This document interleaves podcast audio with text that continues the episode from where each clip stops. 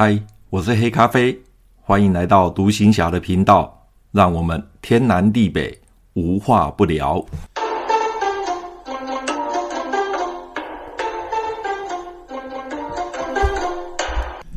马祖当兵去，朋友你好，又到我们马祖当兵去，让我分享我在马祖服役的点点滴滴。上一次分享到我在马祖遇到鬼的事情，我记得小时候常常听到坊间在传了一句成语，或者是在呃学校的时候常常会听到一句成语，就是不做亏心事，夜半敲门心不惊。这个夜半敲门呢，大概指的就是有鬼哦来敲你门，或者是你干了什么坏事，鬼来找你。那不做坏事。遇到鬼就真的不怕吗？我告诉各位，怕的要死。你如果从来没有看过鬼，或者是从来没有去哦、接触到这个部分的话，你第一次遇到，你真的会吓死。即便你胆子再大，你都会吓死。岔开话题，我就先分享一下，我遇到鬼之后，呃，有一次我在呃中山市跟。我们的第三炮的炮长在聊天。那我们这位第三炮的炮长呢，他是从呃台湾调过来的哦。我记得他是中军团，就是第十军团的炮子部，从中部调过来的。那他年纪比我还大哦，大我几岁。那有一次我在跟他聊天的时候，就聊到鬼的这个事情。结果呢，他经验丰富，这位上士炮长经验丰富。那他有一次就跟我讲，他说他遇到鬼的状况。当然，这个故事有点长，我就不多讲。但是我要讲的是，他说他遇到鬼还是非常害怕，因为他即便他遇到过好几次了，但是只要每一次遇到，他还是会怕。哦，所以他胆子算是蛮大的，而且身材蛮壮硕的。那他跟我讲，他有遇到鬼好几次的经验呐。那他不像我，我就遇到这么一次。那他有遇过好好多次的经验。他说每一次遇到都是很可怕的，都是很可怕的。所以呢，遇到鬼呢，不是一件呃，怎么讲，不是一件令人愉悦的事，反而是一件很可怕的事。那当然，可能有些人天赋异禀呐，他对这一方面从小。就有所谓的开天眼，或者是从小就有那种灵异体质的人呢，他或许这一方面可能会比较好一点。但是对我们这些正常人来讲，哦，啊，不是讲他们不正常，他们是天赋异禀啊。那对我们这种一般人来讲，遇到鬼的确是一件很可怕的事，哦，的确的确是一件很可怕的事。那诚如上一集讲到的，我跑去找辅导长，那我也跟辅导长讲到我。遇到鬼了，所以从那一天开始，我就和辅导长同床共眠。我们两个大男人一同挤在一张单人的铝床上面，我和辅导长就这样整整我们共眠了一个月，整整睡了一个月。那这一个月里呢，我只有在白天的时候才会回去拿东西，晚上原则上我都避免走进去里面。那其实我睡过的这个寝室呢，之前是辅导长睡过的，也就是说，在七十七年的年初的时候，我们连长做了一个寝室的调动，主要是调调动办公室。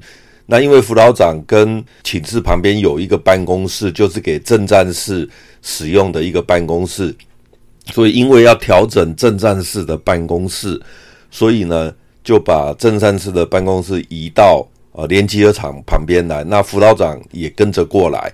所以那个房间就空起来了。那空起来之后，因为我一直睡在弹药库房旁边，所以我们连长就把我调去睡辅导长的那一间。好，睡跑去睡辅导长的那一间。那我就问辅导长说：“辅导长，你在这边住了快一年，就在这个寝室住了快一年，那你有遇到鬼吗？你有遇到像我这种类似的事情吗？”那辅导长他就跟我说，他没有遇过，但是呢，他从来的第一天。他就感觉这间房间怪怪的，所以呢，从那个时候呢，他就开始几乎每个礼拜啊，几乎每个礼拜，他都会在他的门口拿香祭拜。所以难怪我那时候刚去的时候，我到辅导长办公室，然后到辅导长寝室的时候，我就看到他的那个门框的那个门楣旁边那个门框上面有插香的那个那个那个香插吧，就是他钉在那个门框上，因为外岛的门框是木头做的，他就钉在那个门框的外面，做了一个那种小的香插，可以插香的。那原来原来他就是因为担心哦这个事情，所以他每个礼拜都会在门口拿香祭拜。那可能就是因为这样子，他没有遇见过。那其实我搬来这间寝室的时候呢，也不过是今年年初的事。那刚来连上的时候，呃，整个状况都还还正常，我也没有听说有这么一件事。那副老长也没有跟我讲，我曾经问过他。你拜一拜的意思，他就说他拜个心安，那他也没有跟我讲呃确切的原因，因为在外岛我们军官特别忌讳讲这个事情，因为你如果在军中在外岛流传这些鬼故事的话，事实上会影响到弟兄们晚上站卫兵的呃整个心理状态，所以在外岛我们是非常忌讳讲这个鬼故事。特别是我们军官呢，是几乎绝对不会去讲这个鬼故事的，因为非常呃忌讳讲这个，主要是因为心理状态的因素，怕弟兄们会害怕哦，怕弟兄们会害怕。那我从来都没有遇过这种事。那当我遇到这个事情之后呢，弟兄们才开始慢慢的敢跟我讲一些嗯他们的经验。我以前是不听也不传述这些事情。所以弟兄们可能虽然我跟呃弟兄们很好，但是呢，他们也知道我是军官，所以他们知道军官都不太讲这个，也不不希望讲这个，所以他们不不会跟我讲这种事情。但是呢，自从我遇到这个事之后呢，弟兄们可能大大概胆子也大了，想说连连副都遇到了，那就会跟我分享了。所以那个时候就很多弟兄在聊天的时候，他就会跟我开始分享。哦，他们在连上遇到鬼的事情，还有一些呃整整个状况，都会开始跟他聊天。我那个时候才知道说，啊，原来有这么多的弟兄有类似的经验。那我所谓这么多，不是比例，不是说哇整个连都遇到没有，就是大概就全年的大概十分之一吧，十分之一到十分之二左右的弟兄有类似这样的经验。那他们有时候也会跟我讲说。啊，是八字的关系啊，有些人八字比较轻，所以就会遇到了。那八字轻这个事情呢，我从小就听说过了，就说呃，八字轻的人会遇到鬼，比较容易遇到鬼。那这一点我要反驳了，因为我的八字很重，我的八字很重。那我八字这么重，我还遇到鬼？我因为我从小就听说八字轻会遇到鬼，那我从我我从小我就知道我的八字很重。所以我就仗着我的八字很重，应该不会遇到鬼这个事情。结果没想到八字重还是一样遇到，还是一样遇到。那后来我退伍之后，在台湾，我曾经遇到过那个关于这一方面有经验的人，那他们就跟我讲说，其实八字轻重没有太大的影响，会遇到还是会遇到，跟八字轻重没有太大的关系。那我那时候就在一直在思考这个问题，说为什么我会去遇到鬼，而这个鬼看起来非常的凶悍，哦，非常的凶悍。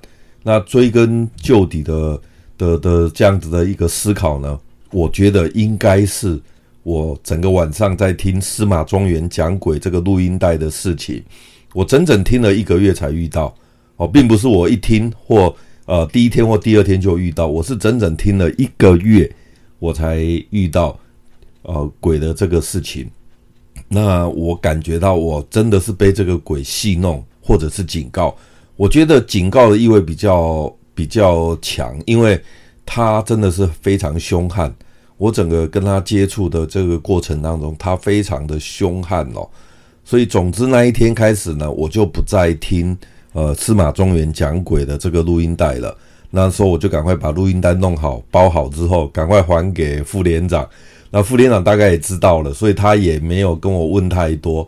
哦，所以在在这件事在整个连上私底下都传遍了，公开场合没人敢当面提，但是私底下会讲。哦，私底下会讲。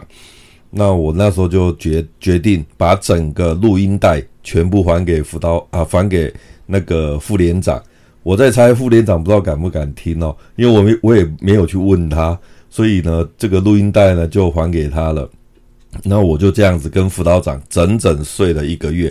那一个月后呢，我心里就在想，我总不能跟辅导长一直睡到我脱我离开马祖吧？哦，这样子也太扯了。所以呢，我那时候就决定我要回去睡了。但是我内心还是很恐惧的。